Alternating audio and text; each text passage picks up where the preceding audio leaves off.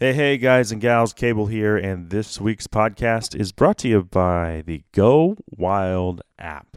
See, if you're like me, you post your successes of your hunting and fishing trips on your social media outlets, and undoubtedly, that results in trolls and gutless punks coming on my outlets and telling me to go to hell or telling my kids to get run over by a bus. Um, it's sad what our society has come to. And that's why uh, I've been spending a lot more time on the Go Wild app. See, this is a place created by outdoorsmen for outdoorsmen and women. There's no hate, there's no vulgarity. It's just people encouraging each other, sharing in our successes and failures, and uh, and sharing cool stuff like recipes as well. So, if you want to be a part of something like that, hey, just go over to the Go Wild app. It's free. Did I mention that? It's free. Download it onto your iPhone or Android and become a part of a very fast growing community. And I look forward to seeing you over there. Yeah, when I look south and see the storm clouds roll on their way from old Mexico, I don't wanna be alone. And the rays of light through my shiner box bottle make me wanna turn the key and put down the throttle. Good morning, good morning, good morning, good morning. 35. Cable Smith welcoming each and every one of you to another edition of the Lone Star Outdoor Show. This is episode 456. Can't believe we've been doing it this long. Uh, but that's only because you guys and gals keep listening. So thank you, thank you, thank you for being here. I do appreciate each and every one of you as, man, there's there's no better time. This is the best weekend of the year, in my opinion, because it's the weekend where, in my home state anyway, uh, you can actually take your pick if you want to hunt waterfowl or deer. Two of my favorites, right? So, and and y'all probably have heard me talk about it over the years that if you put a gun to my head and said, "Cable, you can only hunt one thing for the rest of your life," I would say ducks. I would. Uh, that might be blasphemous among the big game hunters, but here's why. Uh, I love hunting with my dog. Maverick, when he was alive, uh, Bell, these past eight seasons, and uh, yeah, I mean, there's nothing better. And and and that could be, you know what? I'll change that. I, I'll say birds, just in general. Anything that Bell will chase down, phew, that's my favorite. But anyway, uh, these days, due to the career path, I guess that I've chosen, I spend less and less time duck hunting and more and more time deer hunting. So uh, it is what it is, but I'm not complaining. Hey, I do love deer hunting too. And uh, we're to get into some deer hunting today. You know what to do. Pull up that stool a little closer to the campfire. Pour yourself another cup of coffee out of that beat up old thermos that still has mud caked on it from last duck season because off the top, we'll be joined by my son. That's right. Henry Guy Smith will be here to recap his first deer hunting experience. Uh, he got to sit in the blind with dad last weekend during the Texas uh, rifle or gun season opener. And we were able to set up our blinds, our pop ups, and actually take a, a decent buck together. So uh, we'll relive that through his eyes coming up here in just a little bit. There's something about uh, a young boy and just the wonder and amazement that is associated with being a little boy. And uh, I think it's good for the soul, for everyone to experience that youthful exuberance. And uh, it, I know it certainly took me back, that's for sure. And now, and as a proud dad, too, I mean, he wasn't bashful about getting his hands bloody. I mean, there's a picture of him holding the heart on my Instagram feed, so he soaked it all up. And there were some funny moments as well that we'll talk about, I'm sure. Uh, and then we will be joined by a couple old friends, Ryan Callahan and Tag Spenst, uh, both of the First Lite crew. Uh, Tag recently drew the Dall Sheep, I mean, coveted, once in a lifetime Dall Sheep tag. He drew it at Sheep Show this last year. And so he was fortunate enough to go hunt Dall Sheep in Alaska's famed Brooks Range. And you might remember from our, our pre interview we did before the hunt, uh, as Tag joined us a couple months ago. I think it was back in late August. But anyway, he had no, essentially no hunting experience at all. I think he'd shot one duck in his life. draws this sheep tag. Now he's going on a Dall sheep hunt. I mean, I'd, I'd cut off my right hand to to have that tag. I wouldn't really, but I mean, it's it's a once in a lifetime. I'll probably never hunt Dall sheep in my entire life. Uh, so tag was lucky enough to draw that tag. And Cal helped mentor and prepare him throughout that process. I mean, he didn't own a gun, didn't have the right gear. Of course, First Lite. I mean, he works for First Lite. He had access to the gear, but he didn't have a pack or the right shoes, none of it. So we'll find out how that hunt played out. We'll also kind of pick Cal's brain on, on other Alaskan hunts that might be uh, more budget friendly if you're interested in going to Alaska. So he spent a significant amount of time up there. And anyway, uh, we're going to spend quite a bit of time with both of them just dissecting this hunt and, and discussing the last great frontier. I mean, Alaska is certainly number one on my bucket list. I know it is for many of you as well. And for those of you who've already been there, whether that was to hunt or salmon fish on the Kenai River, whatever the case, I am extremely jealous. So uh, it's definitely a place that uh, I'm looking forward to going to in the near future. So, anyway, that's what's on the show for today. It's going to be a damn good one. I guarantee you that. A couple other things to mention. Our November Photo of the Month contest is open. We've got an executioner ground blind from GSM Outdoors and Hunting Made Easy. It's the same one that I've been putting up all over my Texas and Oklahoma deer leases here in recent weeks. I've killed two deer out of it already, and uh, it's plenty comfortable. Heck, I would know I had a five year old in there with me uh, all weekend last week. So uh, retails for like 180 bucks, I think. That's our grand prize for this month. Send in your best hunting or fishing photo. You can email them to Lone Star Outdoor Show at gmail.com or you can post them on our Facebook page or use that LSOS photo contest hashtag on Instagram. And then our monthly winners from 2018 will square off at the end of the year for a chance to hunt trophy black buck or axis deer with me down at Coons Canyon Ranch in Rock Springs, Texas. Let's do a quick giveaway. I've got a box of Kent Fast Steel number fours for all you duck hunters since uh, the season opens up this week. We're going to give a box of shells away. All you need to do is email the word Kent, that's Kent, K E N T, to Lone Star Outdoor Show at gmail.com. We'll get you entered to win the box of shells and uh, steel shot. And also, we'll throw in a Lone Star Beer camo koozie. Uh, we will be right back with my legacy. My son, Henry Guy Smith, joins us. You're listening to the Lone Star Outdoor Show. Undo the right. It was right when you loved me only. Do you have a hog problem at your ranch or deer lease? We have the solution. The System Hog Trap comes in two sizes 17 foot and 30 foot diameter traps. After you trap the hogs, take the top section off the trap and use it for another feeder site to keep the hogs away from the feeder. The system is both a trap and a deer food plot fence. That way you don't waste your money on just a hog trap. Call 940-391-3669 or visit www.goinfencing.com. That's goinfencing.com.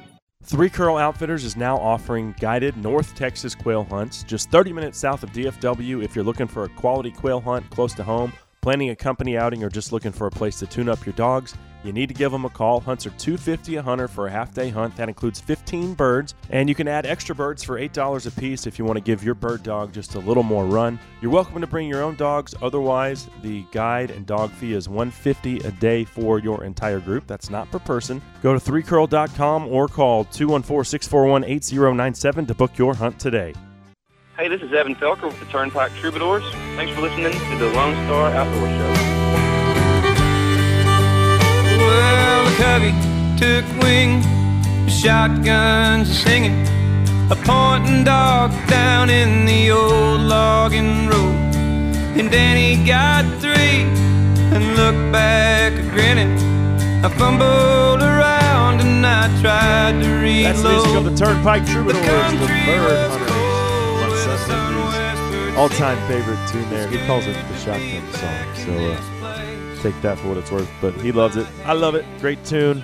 And it is great to be here talking outdoors with you fine folks today. I'm Cable Smith, Thanks so much for being here today, as we are actually about to visit with Mr. Henry Guy Smith himself. Uh, not sure how it's going to go when you put a five year old on the spot, but he just got back from his first hunting trip to deer camp with yours truly.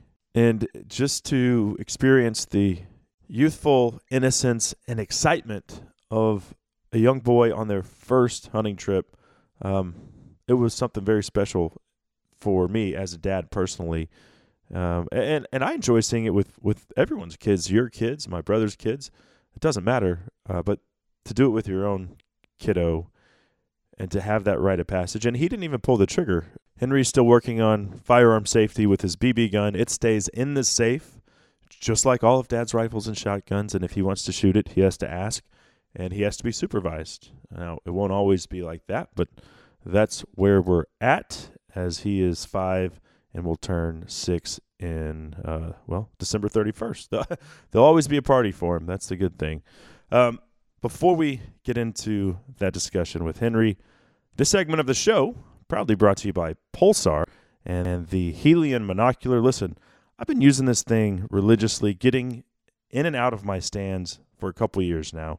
And this season, and I just did this the other day, it was starting to get a little darker. Still had 10 minutes of legal shooting time, but by my binos, I couldn't pick stuff up back in the woods. So I got out the thermal, and it, mind you, it's still considered daylight, and start scanning the woods. Boom.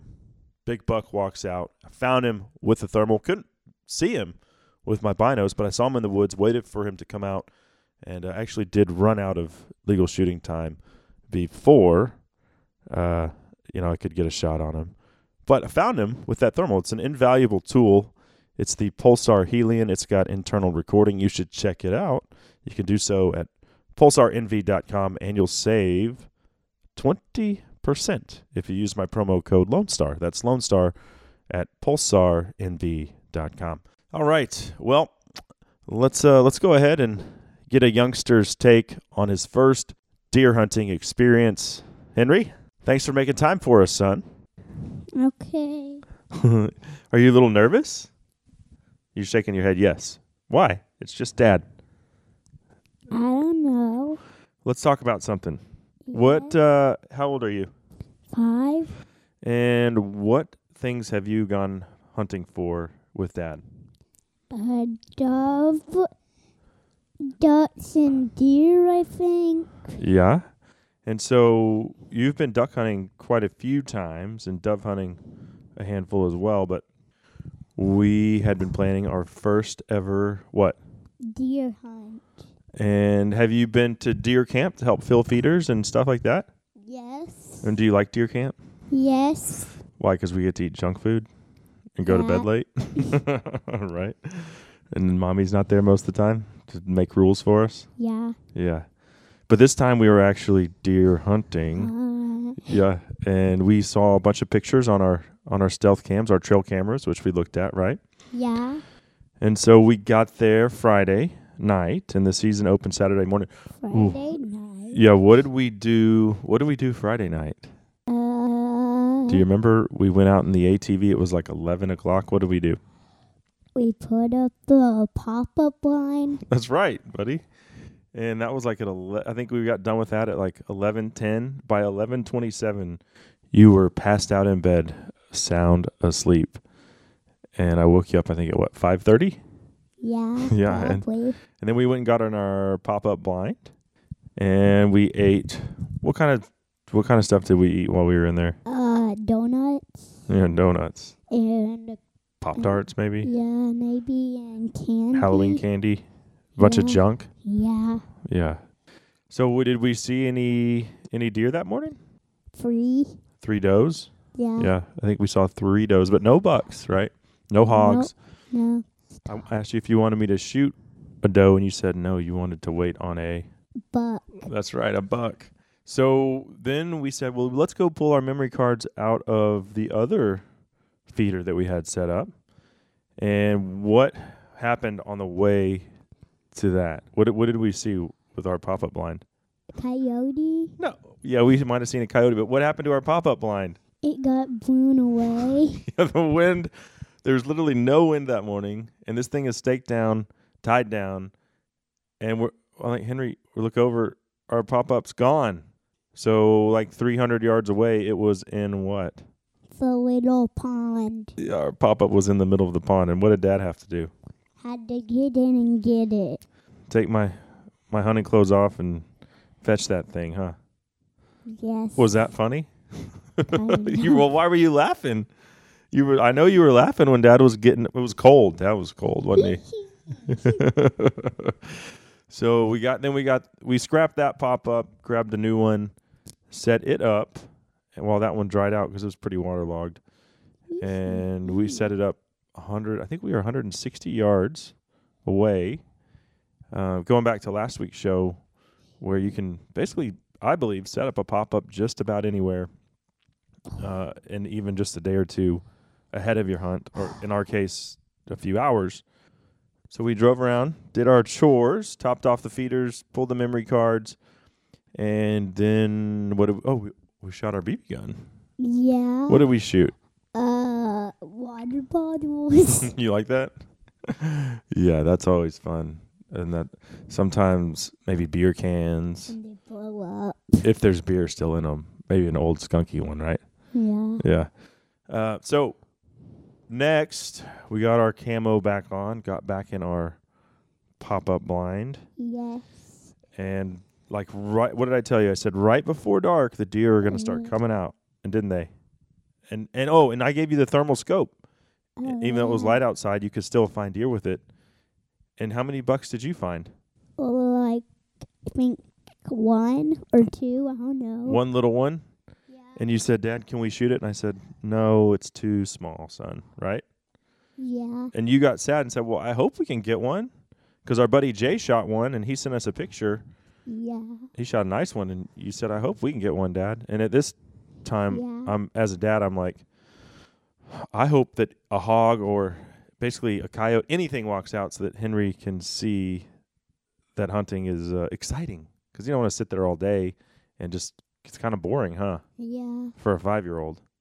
But I don't I think you handled it well when there was no action. You were always looking. We saw an owl, we saw a coyote, we saw deer. We saw an owl, deer, a stu- skunk, a, Raccoon, a raccoon, a possum, a hawk, uh, a hawk.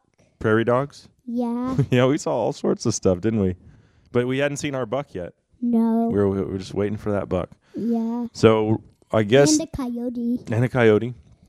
And around, I don't know, fi- probably 15 or 20 minutes before legal shooting time ended, here comes the big boy, right? Yeah. He was came in from the back, was trying to sneak in. There was eight does at the feeder and a little button buck, and he started chasing one of those does, didn't he? And then I said, Henry, do you see the buck? Mm-hmm. And you saw him.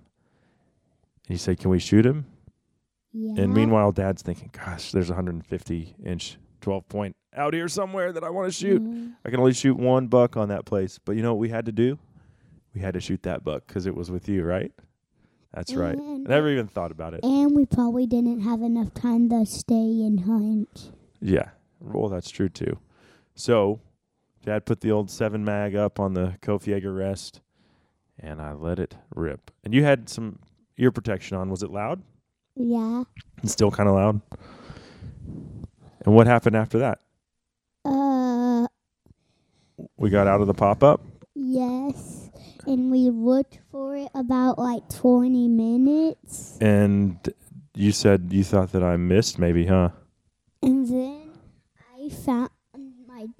You went the right way, and I saw something and I found it. That's right. I went the direction that I saw him run, and then you went in front of me, and you saw like a white belly, or what did you see? How did you know it was a deer? Uh, I didn't know it was a deer. I just saw something, and I knew it pro- um probably was a deer. And we walked up on it, and Yeah. where did Daddy shoot him? Uh, right in his shoulder. Mm-hmm. Yeah. And so he only made it. He only ran about forty yards. Yeah. Yeah. He ran and he jumped over the fence and then like ran Probably a bit more than he died. Yeah. So he died pretty fast. He didn't suffer. And then what did we do? We took some pictures. We counted his points. How many points did he have? I think nine. That's right, buddy. He had nine points. He was a nice buck. He's probably 15 inches wide, maybe 16. We didn't measure him. And then something that you'd never seen. What did Dad do after that when Mr. Wyatt came to help me load it up? What did Dad do with his knife? Uh, you cut it. And what did I do then? Uh, you took his and uh, Intestines, yeah, guts. Basically, he's called it his guts yeah, and all of his organs and got him out of there. And that's we do that so that we can keep the body temperature of the deer cool. Yeah. So yeah, and then and then we took him back to camp. yeah. And this is our first year on the deer lease, so we don't have any gambrels to hang these these deer up yet. Slight oversight on uh, myself and our my fellow lease mates, but we took uh, Mr. Wyatt's paracord, tied my buck and and Jay's buck up, and then what did we do? we hanged them up. In a tree? Yeah, Yeah, because it was cool that night, right? yeah. You went to bed real early. You fell asleep on the couch. We woke up the next day. went We went uh, hog hunting, and we sat with Mr. J. And what what did we shoot that morning? Uh, coyote. That's right, a coyote. And why did we shoot the coyote? Do you remember? Uh, yeah. Because you didn't want him to eat the deer. And the quail and the turkey. Yeah, that's right. So he eats what we eat. It's called predator management. And I told you that we never kill anything for fun, right? We all there's always a reason why a hunter takes a life. Yeah, And you understand that, right?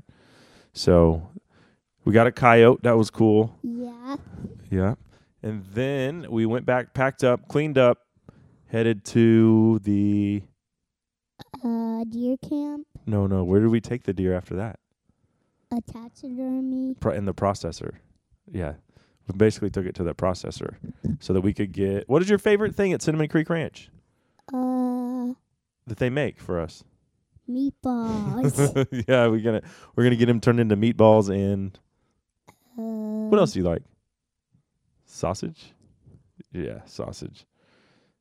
So what did you think of your first deer hunting experience? Did you have a good time? Yes, Do you think someday you want to shoot your own deer? maybe. Well, whenever you're ready, buddy. I'm not going to make you do it. That's totally up to you, but I think if you had so much fun, you'll probably want to do it sometime. Yeah. Yeah. Do you want to do it? Do you want to go with that again? Yes. Maybe next weekend?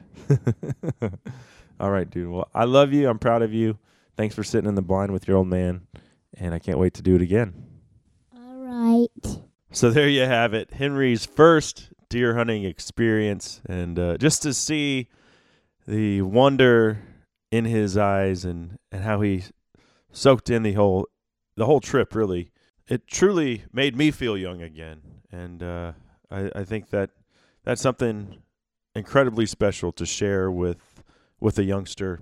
And and I remember those first campouts with my dad, and we didn't have a deer lease. My dad he didn't really hunt. He's a big bass fisherman, so we did a lot of camping and a a lot of fishing.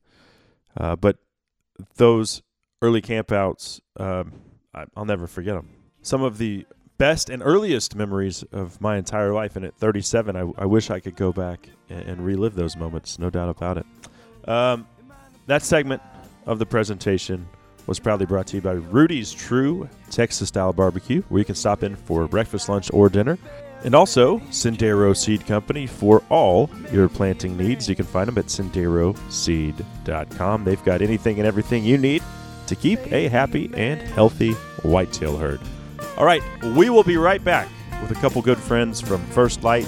Ryan Callahan and Tag Spenst join us. We're going to head to Alaska and hunt Dall sheep, we'll do it next on the Lone Star Outdoor Show. He has put me in my place. Said, stop being a baby. It's gonna be okay. Got me through a lot of the hard times. every time I told him a story, told me one worse than mine. It might been the right way. It been the only the bear said he. He made me a man. Made me a man.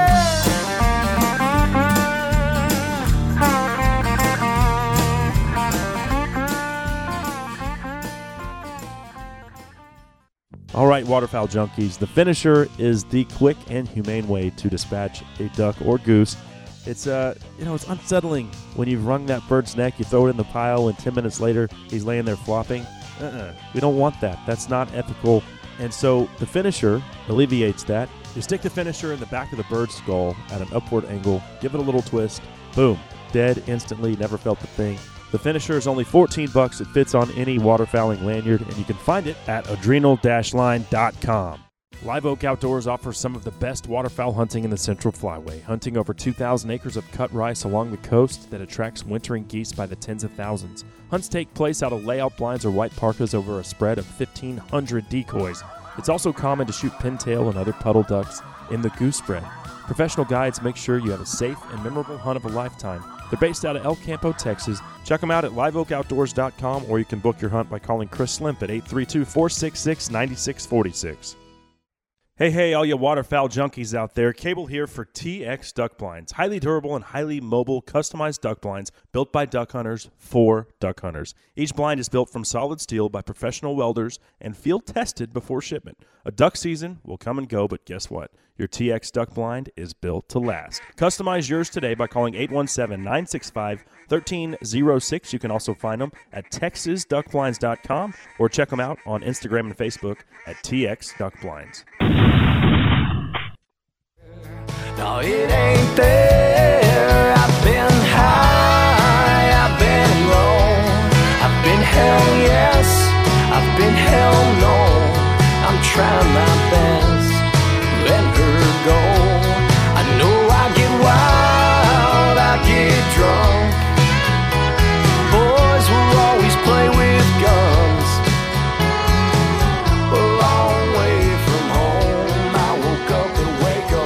Brand new stuff there from Garrett Ford. Woke up in Waco. I love that tune. And as someone who spent, uh, I guess, the better part of four years in Waco going to school, certainly woke up in Waco in that same haze a couple times. There's no doubt about that. I'm Cable Smith, by the way. Hope hope my mom's not listening. I don't think my dad really cares that much. But uh, anyway, you're tuned in to the Lone Star Outdoors Show, powered by Dallas Safari Club. Uh, thanks to Lone Star Beer and Hoff Power Polaris, our longtime presenting sponsors. Thanks to you guys and gals for being here as we are about to be joined by a couple good friends of the show in uh, Ryan Callahan and Tag Spenst of First Lite. I've got a Dall sheep hunt of a lifetime to get into. But before we do that, this segment of the show brought to you by Dallas Safari Club, the worldwide leader in big game conservation. Here's why I'm proud to be a member because DSC, they talk the talk and they walk the walk. They put their money where their mouth is and they continually have our backs as hunters. They're passionate about hunters' rights, education, and conservation. To get plugged in with this great group of like minded people, check us out at biggame.org. Uh, well, without further ado, let's bring on our first guest here today. We've got the duo Ryan Callahan. Many of you know him as Cal from various other outlets, uh, First Lite, Meat Eater Crew, as he's been on quite a few of uh, those hunts as well.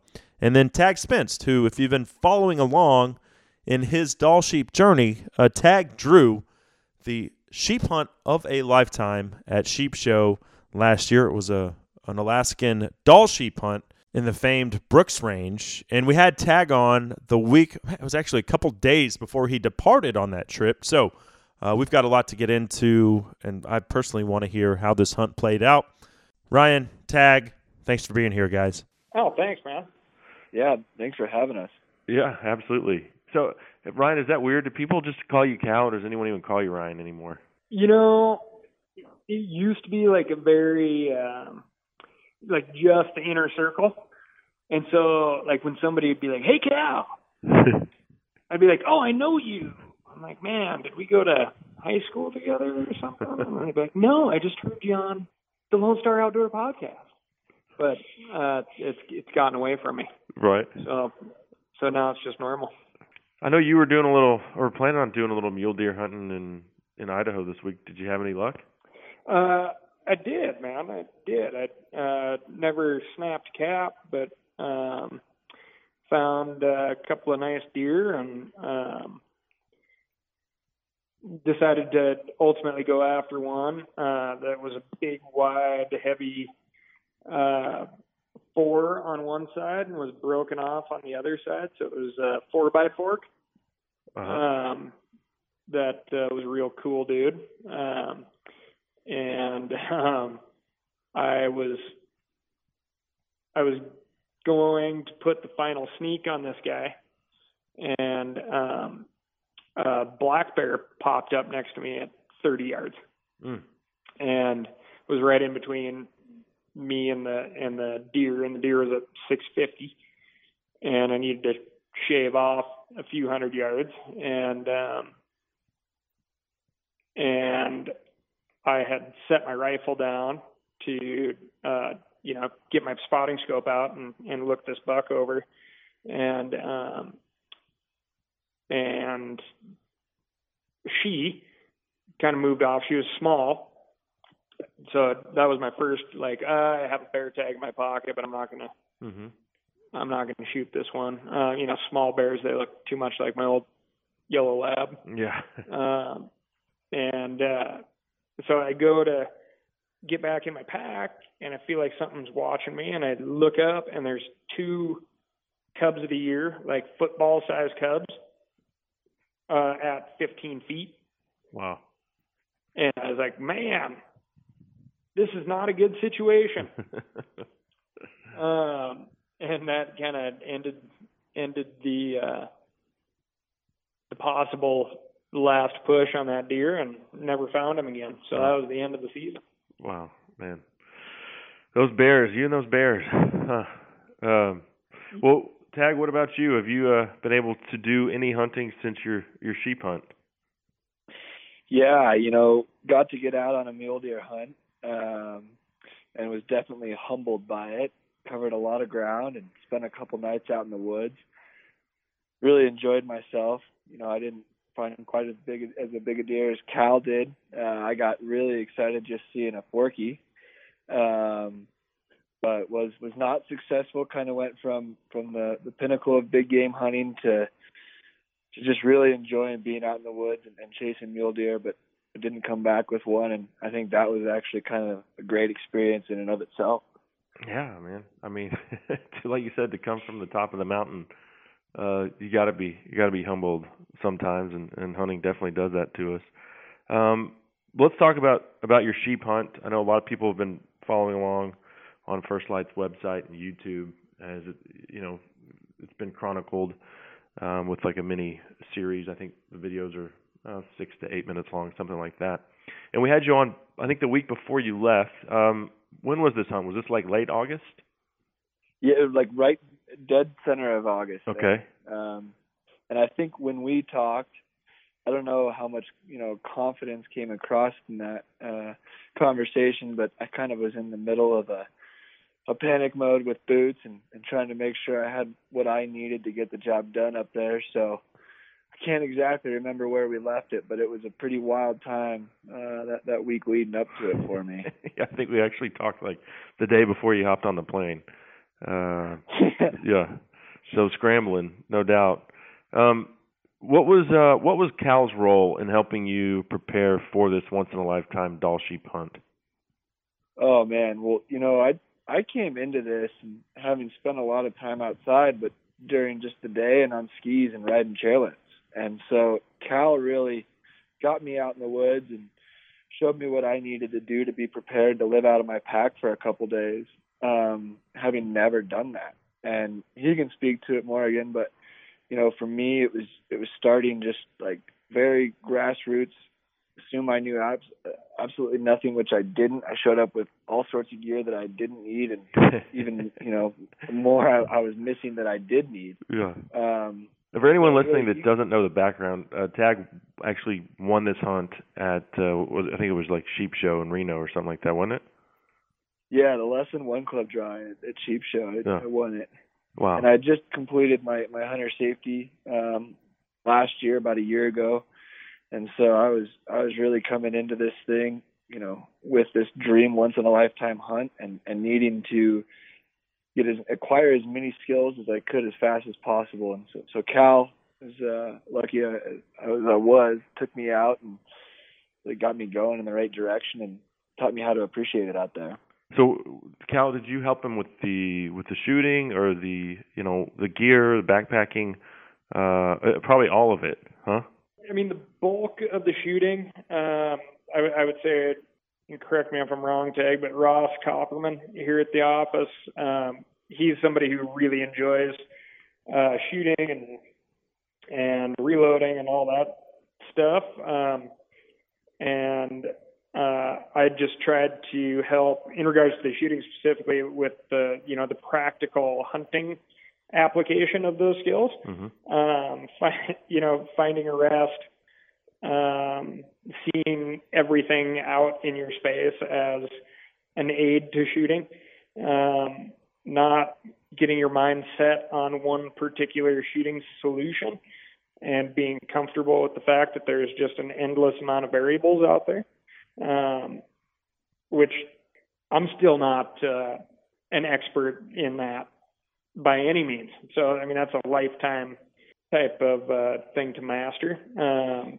so we had a much shorter window, and then um, really just being comfortable with those variables out on the mountain, knowing that even though uh, you can feel very small out there, you, you can still be the uh, the master of your domain, so to speak. So. Mm-hmm. Well, and and one thing that I always, even still today, uh, struggle with is slowing down.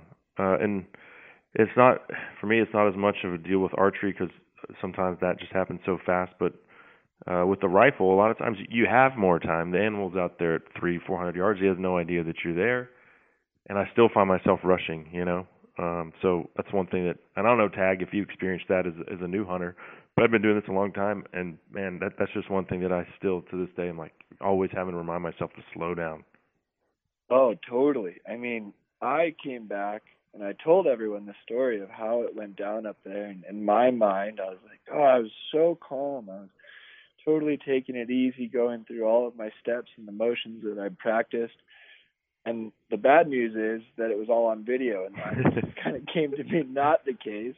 It was very apparent that I uh, was breathing extremely hard and, and was all jacked up. And I mean, how could you not be? But um, it's hard to put yourself in that position. I mean, I was lucky with Cal. You know, what he really did is say, okay, you've learned to shoot in a very predictable environment, and now we need to take that and apply it in a way where you react and and think in a different mindset based on what your you know surroundings are. And that was so valuable because I had I had really progressed from just starting off on shooting a 22 and then a 17 and then a 6.5 and a 300 and I was feeling pretty good about it. And got out into the woods with Cal and he started putting me in all sorts of different situations and uh targets and quickly realized that I had no idea. And um the way that it all ended up going down in Alaska, I used those skills and, and all of that to find a good rest and use what I had with me in, in terms of my pack and everything. Um, and prior to that, who knows? I would have been stuck on doing it one exact way. Yeah. Uh, and I feel like that that absolutely is what helped me be successful up there. Well, Cal, I mean, obviously, uh, Tag embraced this full head of steam. He he had the desire, the passion to become as proficient as he could in the limited amount of time that he had. Was there ever a moment where you kind of looked at him and was like, "Holy s, he's in way over his head"? Not necessarily way over his head. I mean, right. So Little hesitation there. background as being a uh, as being somebody who's used to coaching and used to um, taking that coaching and trying to improve himself. Like he's got a PhD in that, right? So he's heads and tails ahead of 99% of the clients I ever taught how to fly fish or took out in the field because they're coming in with a mindset that they're going to go off and, and do something uh, on their own. Whereas Tag, his mindset was like, you know, teach me all you can, and I'll improve on it Mhm. and watch me improve. And if I'm not doing it right, tell me and I'll improve on that. So, I mean, oh my gosh, you couldn't find somebody better. Um, however, um, and this is very, very common for lots and lots of folks who get kind of addicted to the bench rest, um, is target acquisition. Um, your scope has a much lower setting than 16 or 24 or 18 or whatever it is. Um, and that's the setting that scope needs to be on. Mhm. Um, and you need to be able to drop in place, throw that rifle on your pack, throw it on a rock, a tree limb, um, be in very uncomfortable situations, and focus on acquiring that target, making your rest steady, and still squeezing the trigger, um, even though it's it's not in a nice, comfortable seated position with um, something that is commercially manufactured to be a rest and provide stability. So um, that's and that's when we returned from our, our hike where we worked on a lot of this stuff. Um, again, tag, jump in if, if I'm wrong, but that was the number one thing. I'm like, hundred percent. do not shoot on a bench again. Like you have got this is what's going to make or break this. Right. And it, it, it wasn't a sense of being over your head. It's just okay. Listen, this skill set that you need to acquire is now trumping everything else. Mhm. Mhm. Yeah. Yeah. I, uh, I would say agree. Well, and, and that's kind of like um, really the bench for me is just the, it's where I zero my rifle, and that's it. After that, you're never going to have, uh, you know, especially like a sled. That's just not uh, that's not real. That's not a realistic part of hunting. Um, so yeah, I mean, obviously spending as much time as you guys did um, with those other kind of shooting situations definitely paid off. Cal, have you spent much time in, in Alaska's famed Brooks Range? No, I've never been to the Brooks Range, and, and that was something that was kind of funny. You know, we were in, we were hiking in, you know, traditional Rocky Mountain Bighorn sheep country. Uh huh. I mean, it, their their traditional home range. Um, but you know, just like most folks, and this is something really funny to think about, right? Most folks that spend a ton of time chasing sheep have never had a tag in their pocket that had their name on it. Right. Um, lots and lots of sheep guides out there that are masters of their craft have never shot a sheep. Um, I've got a guide a couple of sheep hunts in the past, um, and have never had a sheep tag. So, um, the Brooks Range situation, another, I was like, yeah, you may or may not encounter this. These are my experiences, but um, and you know, Gable, you've traveled a ton, um, and there's no matter where you get dropped off on the planet, there's always some consistent things that, um, some consistent skill sets, some consistent mental attitudes that you need to have with you, regardless of terrain, and Yeah. and trying to just identify those and, and whittle it down to those, and and uh, again, like just let Tag know that he's got to be uh, ready for the unknown and ready for variables and have the confidence to know that that you can tackle those things head on and and do well.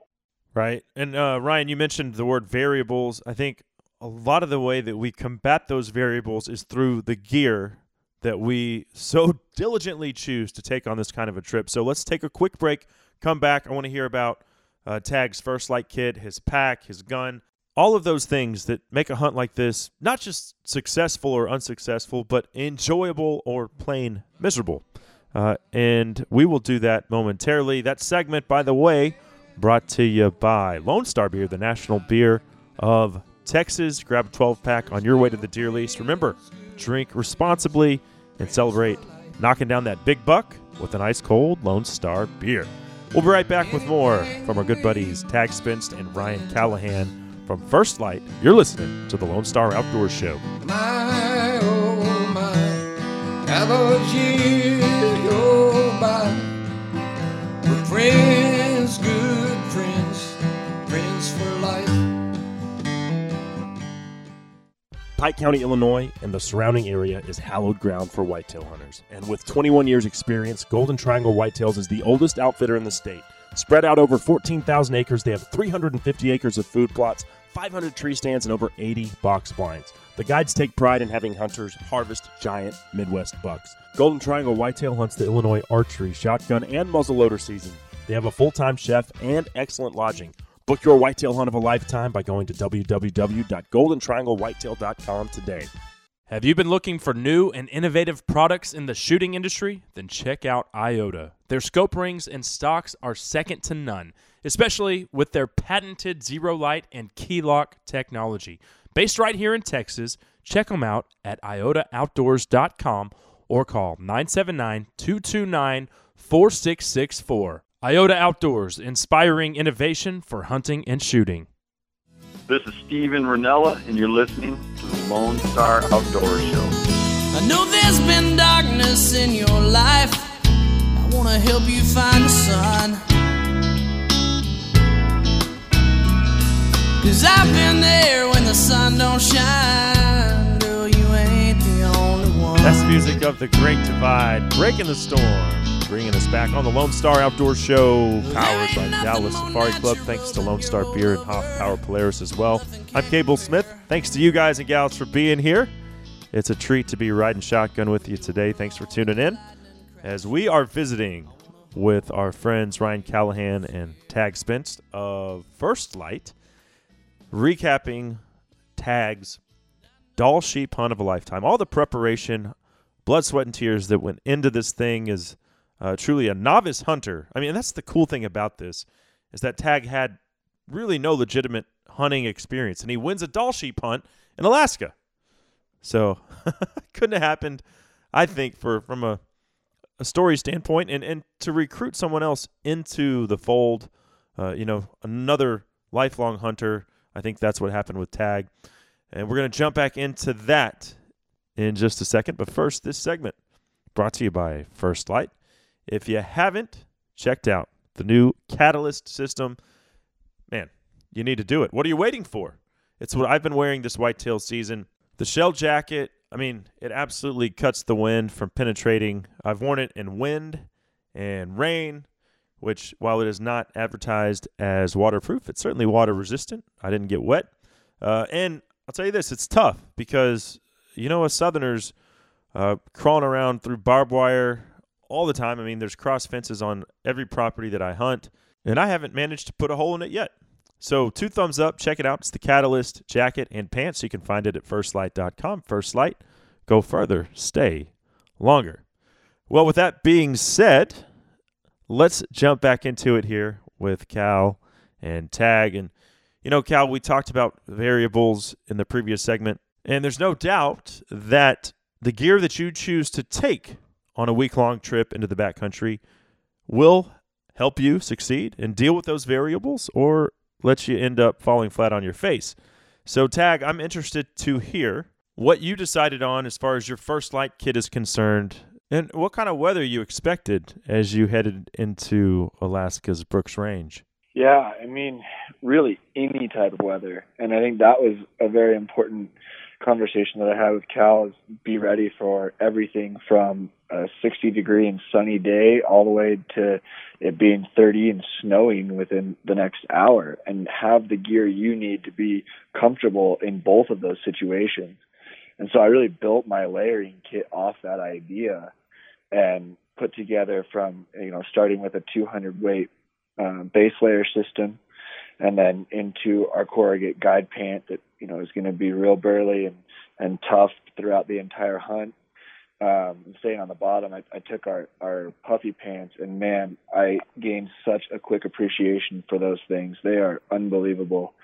Um, you know, we were sitting in fog for six hours, and, Hmm. and then it started to rain, and I threw on our, our boundary rain pants over the top, and I was as comfortable as could be um, with a very similar system on, on top. And, you know, the only thing I'd, say I added that was just versatile beyond belief is our our new Klamath grid fleece. I mean, that just broke wind and, and was comfortable and really lived in it um, day in and day out.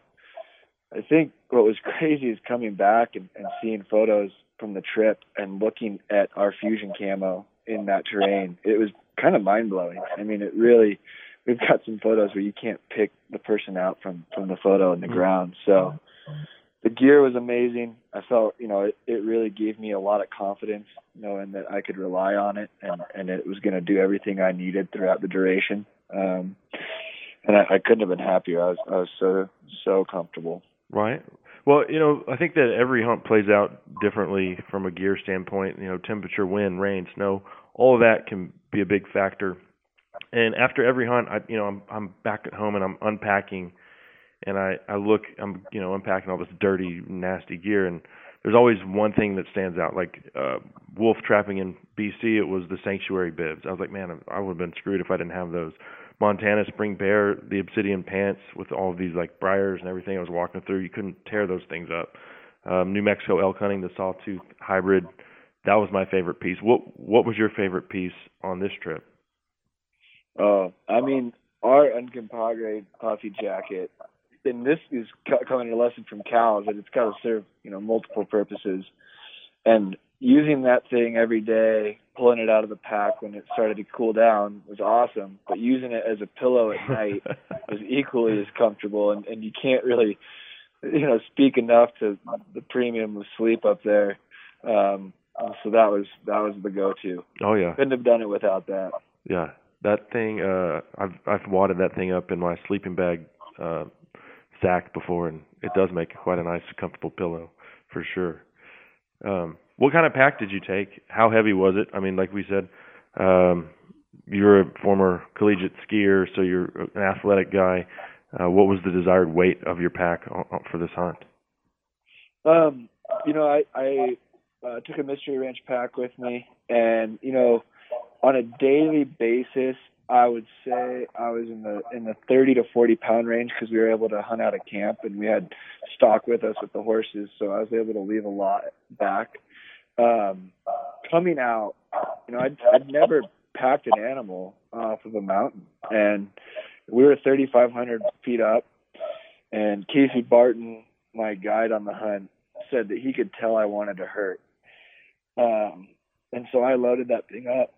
it took, uh, it took, you know, everything I'd been carrying that day, plus two quarters, the cape, which had turned out to be soaked in in uh, a spring that where the animal fell.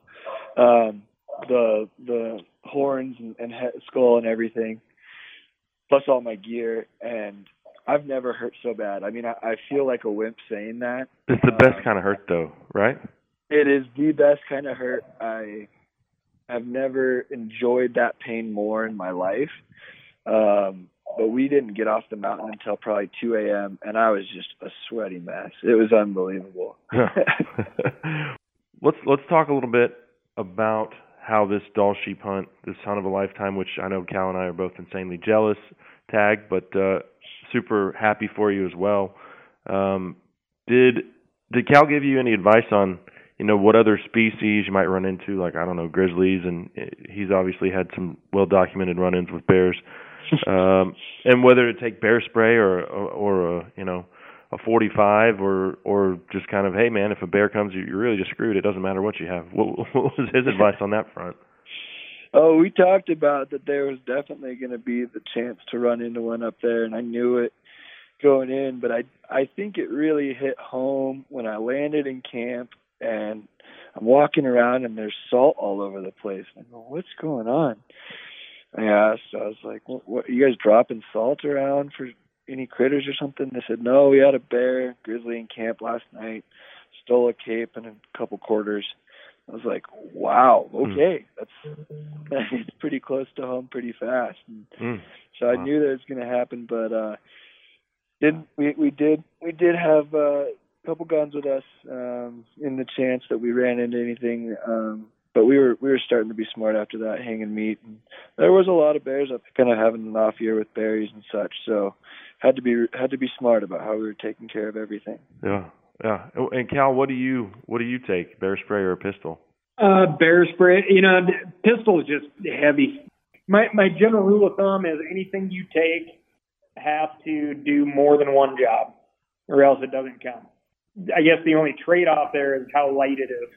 and um, so I usually, um, I, I'm usually just even when I'm in grizzly country during archery season. I, when I'm actually hunting, I'll just have bear spray with me, and you know if I'm riding stock, I I typically have a, a pistol as well, but. Yeah, so just just bear spray. Rifle season, I have a rifle, you know, Mhm. and Mhm. uh, I know I'm, I'm very I'm highly confident in my rifle abilities, not so much my pistol abilities. Yeah. Well, I think it's this like catch twenty two. Like you said, the, a pistol's heavy. Um, when I was bow hunting uh, for elk in New Mexico in September, you know, I had a, a ten millimeter that I that I carried up the damn mountain. And by like day two, I was like, you know what? I haven't seen any bears. I'm just gonna leave that in the tent. yeah, might be stupid, but it, it is. It is what it is. Cal, you um, I mean, do you remember the first time? I know you you haven't been to the Brooks Range. I imagine you've been to Alaska. Correct me if I'm wrong, but uh, I'm pretty sure I've seen episodes of Meat Eater where you guys were in Alaska. I did uh, some time out on the peninsula for brown bears, probably 2011. Uh-huh. Uh, worked as a packer out there for an outfit um, for uh, for a season. Um, and other than that, it's just been Prince of Wales. So no no grizz on Prince of Wales. Uh huh. Well, where was the? uh I remember it's been a couple of years now, but Stephen shot and wounded a moose, and Oh, uh British Columbia. that was yeah. BC. Okay, Yeah. I know that was a little, yeah, that was a little hairy situation as well. Um, Yeah, you know, the bears in that part of BC, if they do encounter a person, I would go as far as to say it is only associated with a vehicle. uh huh. And if you're on foot, uh, well away from a road, they just they just see you as a cost benefit equation. Hmm. Like, is this going to give me enough trouble to where I burn more calories uh, than I would if I didn't mess with it? Or is this going to give me enough calories to deal with trying to chase this thing down and eat it? Right. yeah. Well, and now they've got. I mean, that's a whole other deal as far as BC and their their grizzly problem, but uh, that's a discussion for another day. Um, well, let me ask you this, Tag. When you stepped off the plane, and I don't know, you know, where you where you flew into, but when you got to dropped off, you know, at camp, and you stepped off that plane, and, and I'm jealous because I've never been to Alaska, but when you when you set foot on the you know the last great frontier, did it live every you know did it live up to everything as advertised? Um, because that's like the first place on my bucket list I want to go. Oh, absolutely, and then some. I mean, I think I alluded to it a little bit earlier when I said that when we talked the week prior, I had know some some uh, pressure in my head, or, or like trying to figure out you know a couple last pieces of my kit. Once I stepped off that plane, all that went away. It was so mind blowing. Uh, the country was just incredible, and I really started to appreciate where I was and I, I stopped worrying about the smaller things um, and really just embraced where where we were and, and what we were about to embark on. And, and that was kind of what kicked it off in the right direction um, for the rest of the hunt. You know, really after putting boots on the ground, it was it was go time, um, and it just really set the stage. Hmm.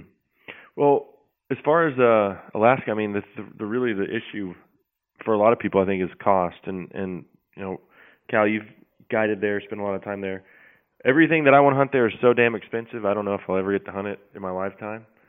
Um, but my buddy who builds rifles here in Texas was he just got back in September from uh, a uh, barren ground DIY caribou hunt, and him and three other guys went up there to the tundra. They all shot a nice caribou, and total cost I think for each of them was like fifty two hundred dollars, which for Alaska seems I- like a hell of a deal. So I was going to ask you, you know, you've been in the outfitting game a long time. Are there any other like affordable options to to go hunt big game in Alaska that that you're aware of, where you don't have to be with a, you know, um, an Alaskan resident full time? Yeah, I mean, there's uh, blacktail, um, which are incredibly fun and super tasty.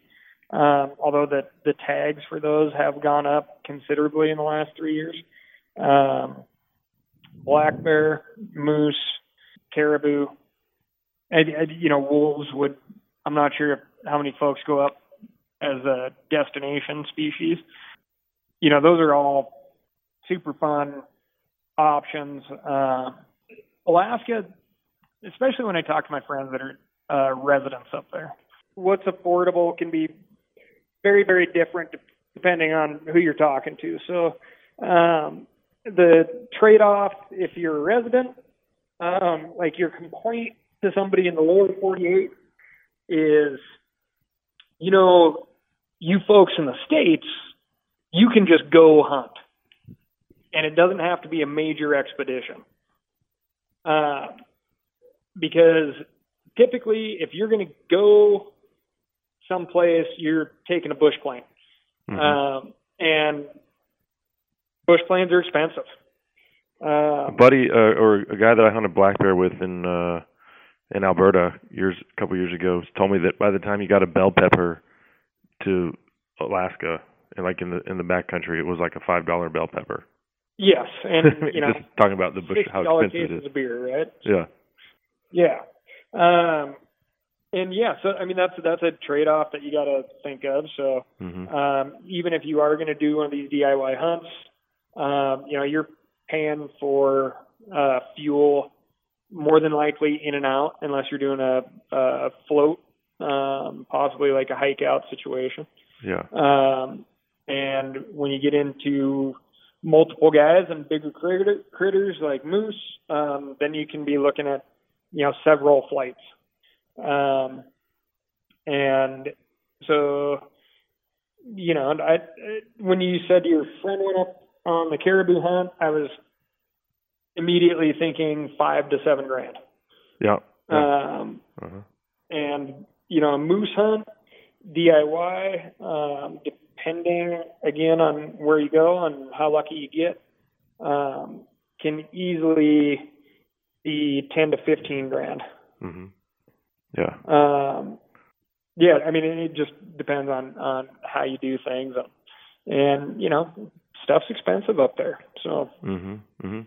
Well, tag. What is uh what is the value of that that Dall sheep tag uh on the open market? Well, I think, and it varies, you know, from outfit to outfit. But I I did uh, buy my Dall sheep tag, which as a non-resident was I think eight hundred dollars for the locking tag um, itself. And Uh-huh. then uh, you know, as a non-resident, you have to hunt with either you know a, a guide or a, a next of kin relative that is an Alaskan resident. Um, and that just is going to depend on on which outfit you go with you know, fortunately winning it, I, I wasn't aware or sure exactly what that would run, but I think that can be anywhere from fifteen to twenty five thousand as far as kind of where I'm gauging it. Um that's you know, all gear and travel and everything else like that aside. Mhm. Depends on obviously what what kind of outfit you're running with. But you know, the only thing I'd add on is, you know, once you get up there you really realize why stuff is why it's expensive. I mean, it's hard. It's hard to get things in and out. It's it's a lot of work. People are are putting in a lot of effort to make things run up there. Um, and that's something you know you realize right away is that it's it's not easy to do. It's not easy to get to, and and uh, there's a lot of people that make it happen. Well, tag Cal. Um, let's take a quick break. You know, we've we've gotten the backstory. We've talked about the preparation that went into this Dall sheep hunt. We've discussed Alaska. Uh, you know, in general terms, lots of interesting stuff on that front. Let's come back though in just a second and hear how this hunt actually played out, and if Tag was able to uh, get his hands on a big Alaskan Dall sheep ram. Sound good? oh yeah, having fun. Yeah. Perfect. And that segment was brought to you by Horizon Firearms. Y'all have seen my custom 7 mag. You've heard me talk about what a tack driver it is. And the truth is, is that when I put the crosshairs on an animal, it's going down, and it's going down right there. And that includes everything from a 2,000 pound eland to a 20 pound steinbuck. I mean, it just performs. And trust me, I beat the hell out of all of my gear including a custom rifle. It is what it is. I'm hard on it, and it stands up to that punishment. Check it out Horizon Firearms. You can find them at horizonfirearms.com. We'll be right back with more from Ryan Callahan and Tag Spenst to First Lite. You're listening to the Lone Star Outdoor He's Show. got 17 coon dogs out in the pen, 10, 11 point bucks hanging in his den. If he ain't a hunting, he's a Howdy, folks. I'm Lee Hoffpauir for Hoffpauir's Outdoor Superstore in Goldthwaite, Texas. I hope you're enjoying the Lone Star Outdoor Show. We've been a title sponsor for a number of years now, and we're proud to be a part of it. I'd also like to thank you for making Hoffpauir's once again the number one Polaris dealer in Texas. In the market for a compact track loader, then check out the Bobcat Advantage, where Bobcat track loaders squared off against other brands in a variety of tests and challenges. Whether you're looking for performance advantages, uptime protection, or quality design, Bobcat compact track loaders are the best built machines in the industry. But don't take our word for it. Watch the videos at bobcatadvantage.com or see Bobcat machines in person at Bobcat of Dallas and Louisville, Fort Worth, Cedar Hill, Longview, and now McKinney. Visit bobcatofdallas.com or call 469 586 0000. Hi, I'm Craig Boddington. I'd like to invite you to become a member of Dallas Safari Club, one of the world's leading hunting and conservation organizations. As a member, you'll receive Game Trails magazine, a monthly newsletter, and invitations to our monthly meetings and special activities. Join Dallas Safari Club, an international organization based in Dallas, supporting hunting and conservation worldwide. For more information, call 800 9 GO HUNT or visit our website at www.biggame.org. I saw him at the sawmill yesterday on Choctaw Ridge. And now you tell me Billy Joe's jumped off the Tallahatchie Bridge. Mama said to me, child, what's happened to your appetite? Ode to Billy Joe. There's a classic from the great Bobbie Gentry, bringing us back on the Lone Star Outdoor Show, powered by Dallas Safari Club. Cable Smith here with you today. Thanks to Lone Star Beer and Hoffpauir Polaris, and thanks to uh, Ryan Callahan and Tag Spenst of First Lite. As we are talking all things Alaska, specifically, we're about to get the details on how Tag's Dall Sheep Hunt played out. But first, this segment of the presentation proudly brought to you by John X Safaris. Lone Star Outdoor Show trip number three to South Africa with John X is booked. It's June 7th through the 15th, 2019. If you want to be a part of this once in a lifetime trip, well, I say it's once in a lifetime, but I'm going on my third trip. So I think it's one of those once in a lifetime trips that turns into, I don't know, you just kind of get, you get the itch. And I think the Dark Continent just grabbed you. But anyway, if you want to be a part of this trip, shoot me an email, Lone Star Outdoors Show at gmail.com, and I'll get you the necessary information. Love to have you. I think we have three spots left. Um, okay, well, let's pick it back up with uh, Ryan Callahan and our good buddy Tag Spenst to First Lite. And before we get the nitty gritty details as to how the actual take of this animal played out, uh, Tag, uh, how many days were you actually planning on being in the backcountry trying to harvest a ram? Yeah, the the hunt itself was going to be eight days of hunting. It's a ten day hunt, um, but but really eight days of hunting once you took into account travel and in and out of base camp. Um, and we rode uh, for probably two hours the first day, and, and then hiked with just the intention of glassing, and got stuck underneath some fog, like I said, for six seven hours. Hmm. And that was like where it first started to set in. And I was like, oh man, eight days isn't quite as long as I thought it was going to be. You know, you're like, we're already a full day in, and yikes! I I really hope Nothing's that, happened. uh, Yeah. we got lucky. The uh, the fog lifted, and uh, Casey, my guide's like, you know, let's let's just poke our head around one more ridge and go another thousand, you know, uh, vertical feet up, and see if we just can't find these sheep and, and see what's up here. And that was when we first bumped into a group of, of four four rams. Uh, three three were very young rams, and one was maybe legal. Um, couldn't get within 500 yards of them, and I'd I'd set my my outer boundary was shooting at 400, um, and that was like something that blew me away was sort of the difficulty when you're in that situation. And I didn't expect that at all. I don't know. I, that was just something that I was so confident in my ability to to shoot at 400 and thought that was going to be just fine. Mhm. Um, but it proved to, to be harder than I thought to get closer and closer.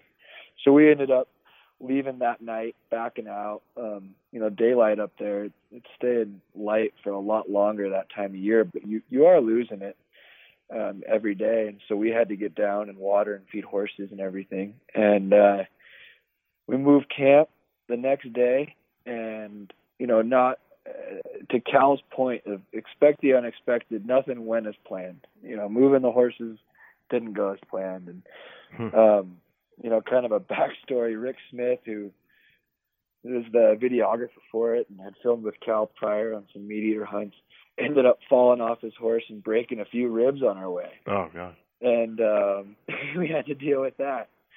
But um ended up getting really lucky and, and hiking up that that second day and bumping into a group of six rams.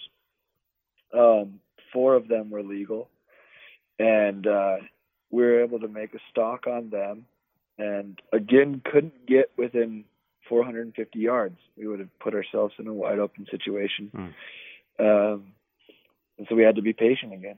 Sat for uh, probably around three hours there, going back and forth in my head on should I shoot? Should I wait? You know, what if these guys duck off on the other side? Like thinking through all the work that it took to to get onto that ridge and, and have them in sight and be right there and only 50 yards, right?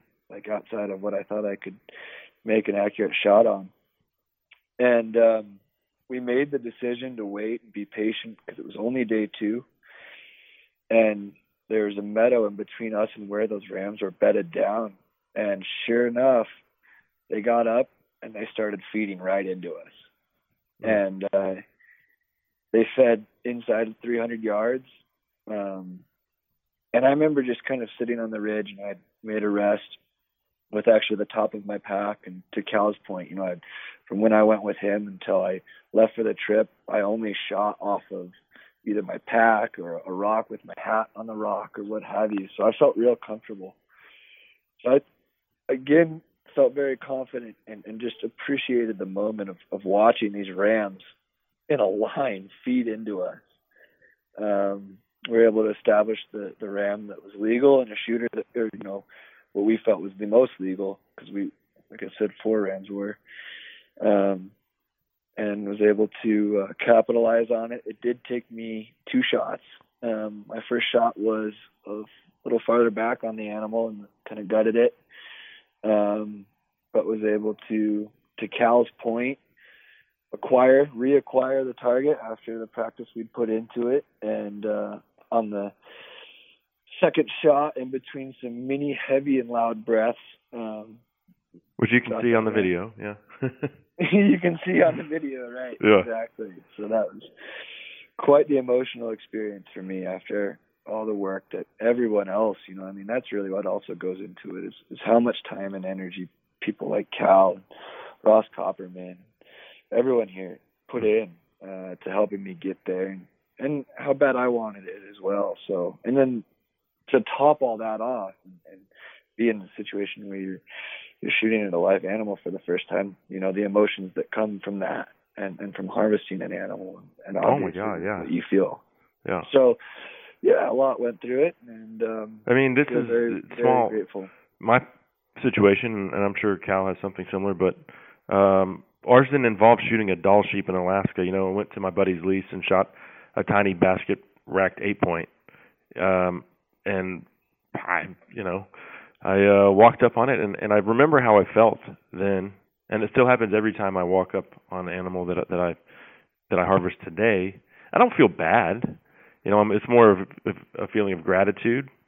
Um, at first, and then after that, it's like high five time. You know, uh, we did it, and I'm sure that that there was some elation and probably relief for you because you you know it's been well publicized. Everyone's seen these videos. You got you got to come back with a sheep, right?